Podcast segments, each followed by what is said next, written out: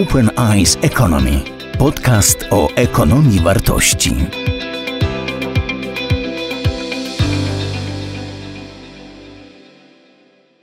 Dzień dobry, witam serdecznie w czwartym spotkaniu w ramach Mówiąc Otwarcie. Jest to cykl rozmów, gdzie przypytam ludzi, którzy mają coś ważnego do powieściach w biznesie. Ten temat nie powinien nikogo dziwić. W końcu nasze spotkanie odbywa się w ramach Open Eyes Economy i my nie bez przyczyny nasz ruch nazywamy ekonomią wartości. Stąd te wartości będą u nas zawsze na pierwszym planie. Próbujemy też jakoś zrekompensować Wam to, że być może nie macie możliwości wypicia kawy ze swoimi współpracownikami, bo być może jeszcze nie wróciliście do pracy stacjonarnej, dlatego my mamy kawę. Jeżeli wy również jesteście do tego przygotowani, może to być w pewnym sensie wspólna kawa. Dziś moim gościem jest Jacek Siwiński, prezes Velux Polska. Dzień dobry. Dzień dobry, witam pana, witam wszystkich. Cieszę się, że możemy porozmawiać o tym, co łączy ekologię i ekonomię, czyli pierwszy człon eko. Niektórzy wyobrażają sobie, że być może warunkiem koniecznym tego, żeby ekologiczne zachowania się upowszechniły, jest to, żeby stały się one zarazem ekonomiczne. To znaczy, jest część osób, które ze względu na swoją wrażliwość jest skłonna do poświęceń w imię tego, żeby coś było bardziej ekologiczne. Natomiast wiele osób twierdzi, że jeżeli to ma być powszechna ekologia, to ona musi być ekonomiczna, ona musi się opłacać. Czy według Pana to jest słuszne rozumowanie?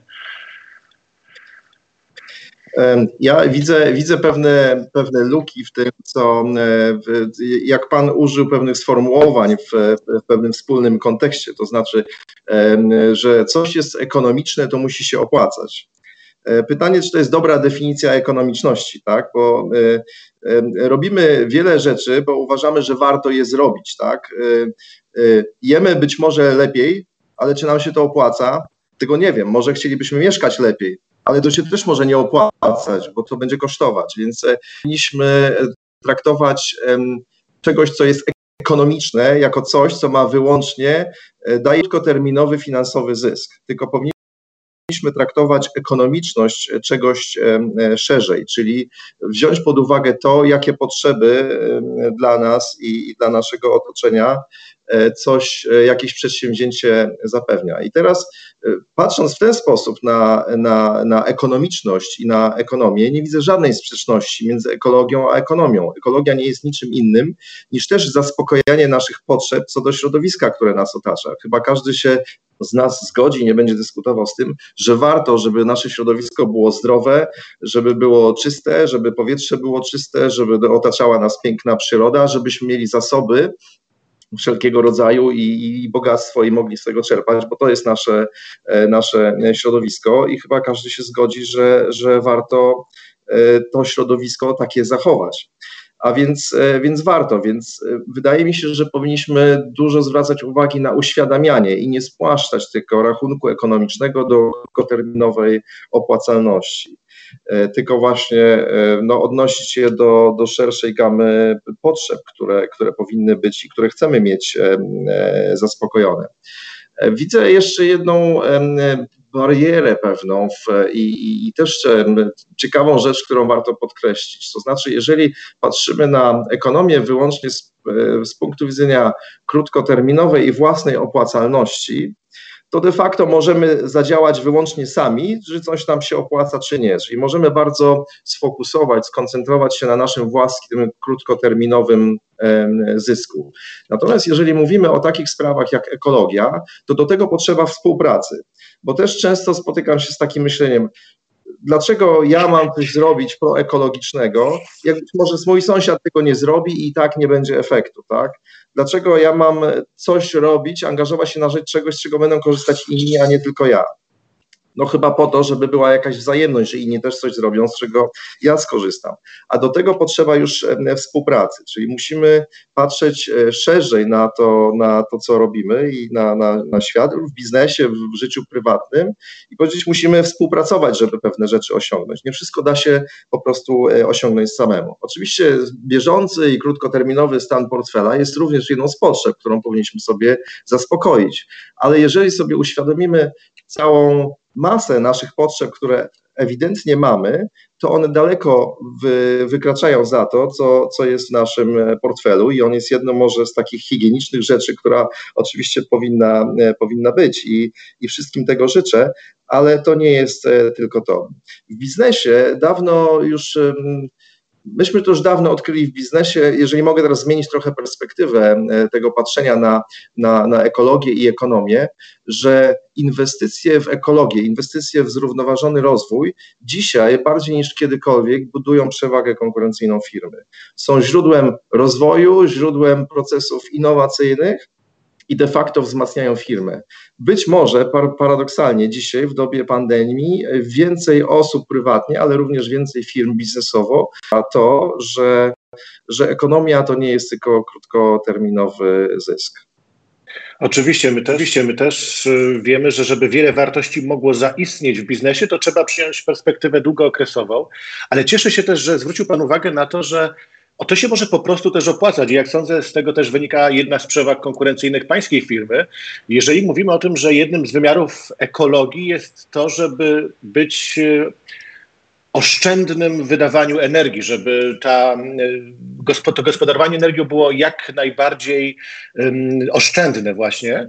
Zresztą wspomina Pan w jednym z wywiadów, że w krajach rozwiniętych budynki są największym konsumentem energii w gospodarce. W Europie zużycie energii przez obiekty wynosi około 40% całościowej konsumpcji energetycznej. Podobnie wygląda procent emisji CO2 i dlatego nie ma skutecznej i realnej strategii zrównoważonego rozwoju bez poświęcenia uwagi budynkom. Czy przy obecnym obecnej technologii mamy dużą przestrzeń do poprawy, czy musimy czekać na jakiś kolejny przełom, który dopiero pozwoli nam tutaj na znaczną poprawę?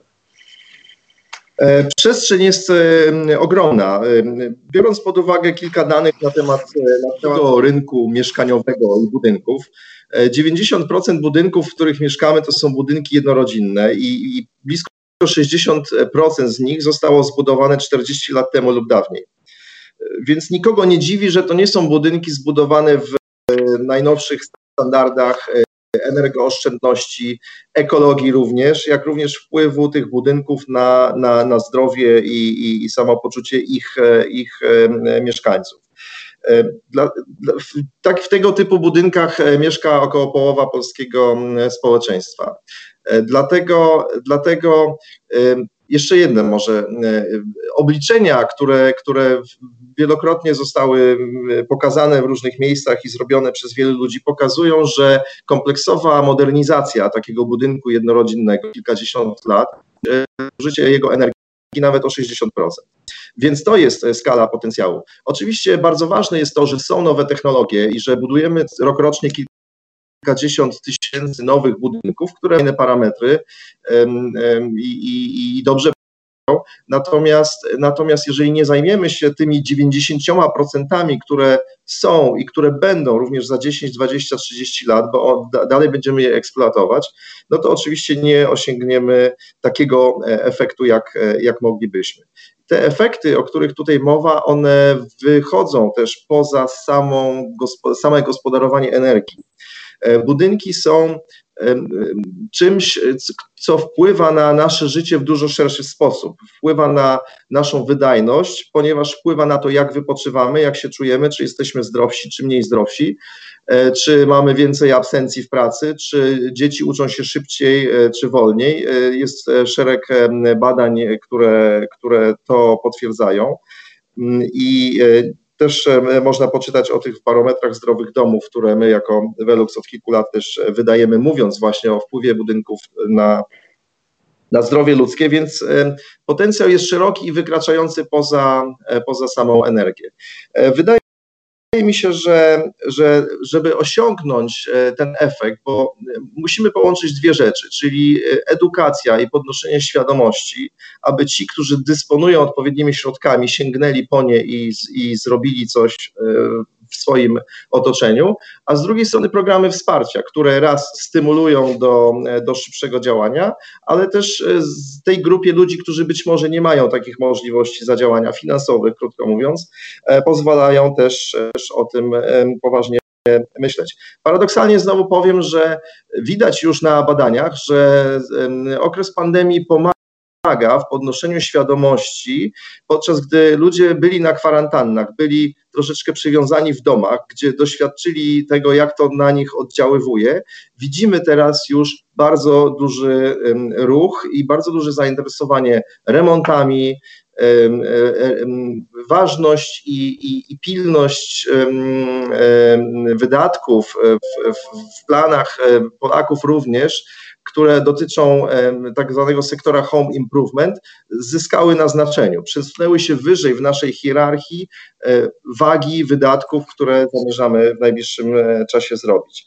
Więc, e, więc paradoksalnie ta ciężka sytuacja dzisiaj pomaga zrozumieć pewne rzeczy i pomaga trochę myśleć inaczej o, o, o właśnie o naszych budynkach.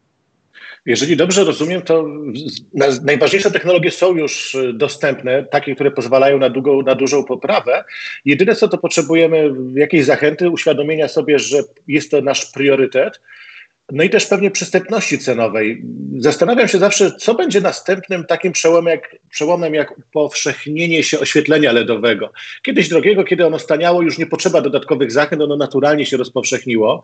E, jaka kolejna technologia, która być może już jest dostępna, ale dla niewielkiego kręgu osób ze względu na cenę, może być takim kolejnym przełomem, jeśli chodzi o mm, energię w budynkach?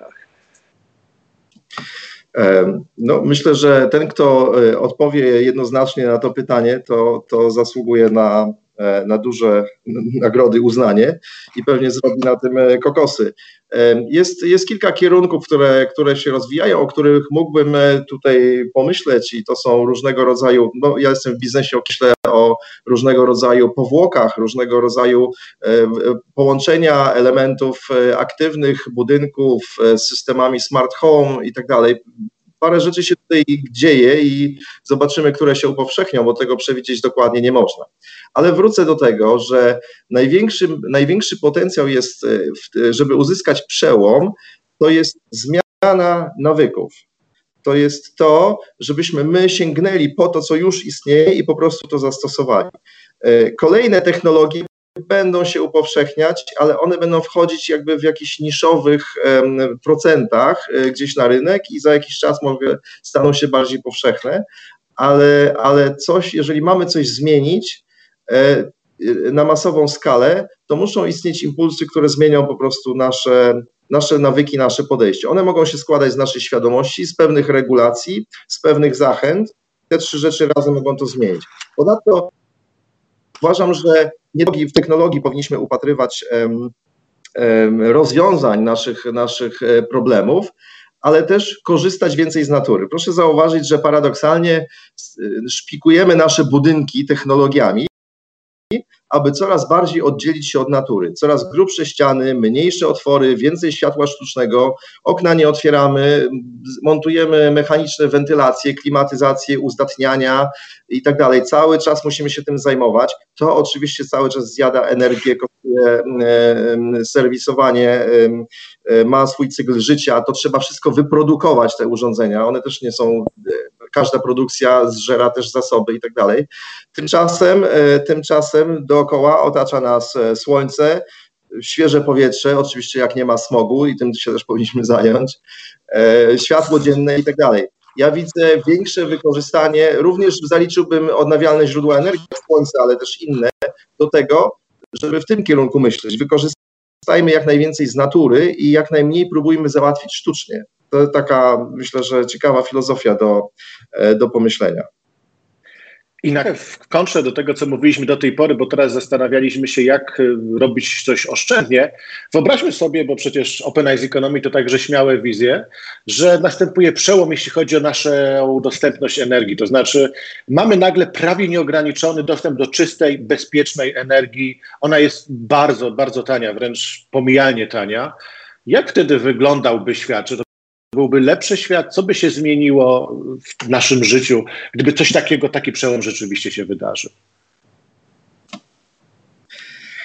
No, ja bym pod taką, pod taki scenariusz, ja bym miał wizję jednak e, katastroficzną. To znaczy, patrząc już jak dzisiaj nie szanujemy energii i jak ją, e, jak ją szastamy, jak ją marnotrawimy, to gdyby ona była jeszcze tańsza, być, być może dzisiaj już jest za tania, skoro tak jest i tyle jej nieefektywnie wykorzystujemy. Więc jakby była pomijalnie tania, no to prawda, my zupełnie nie, nie mieli żadnego szacunku gospodarowania tą energią. Prawdopodobnie na potęgę budowalibyśmy i wymyślali urządzenia, które dzięki wykorzystaniu tej energii załatwiałyby nam jakąś kolejną sprawę. Kompletnie nie przejmowalibyśmy się ekologią, bo każdy problem ekologiczny moglibyśmy załatwić kolejną maszyną, która to, co my psujemy, z drugiej strony naprawia dzięki taniej energii. Więc dla mnie to chyba nie byłby scenariusz e, jakiś e, pozytywny, optymistyczny, raczej, raczej w drugą stronę. Bardzo dziękuję. Takim punktem naszej rozmowy chciałbym, żeby było dokończenie pięciu zdań. To już tradycja, czwarty odcinek, więc mogę powiedzieć długa tradycja. E, panie prezesie, chciałem prosić o dokończenie cztery, pięciu zdań. Mogą być to dokończenia wielokrotnie złożone, ale Aha. żeby to nadal było jedno zdanie. Ekonomia wartości to. To z perspektywy biznesowej metoda konkurowania polegająca na tworzeniu, a nie zabieraniu czegoś innym.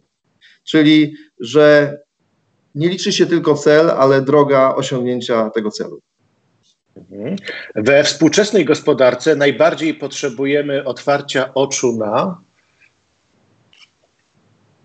kooperację w ramach naszego ekosystemu. Mhm. Najbardziej nieoczywistą rzeczą, bez której jednak żadna firma nie może się rozwijać, jest. Że firma powinna codziennie być e, konkurencją dla samej siebie z wczoraj. Mhm. Gdybym mógł wyeliminować jedno zjawisko ze współczesnego biznesu, to byłoby to?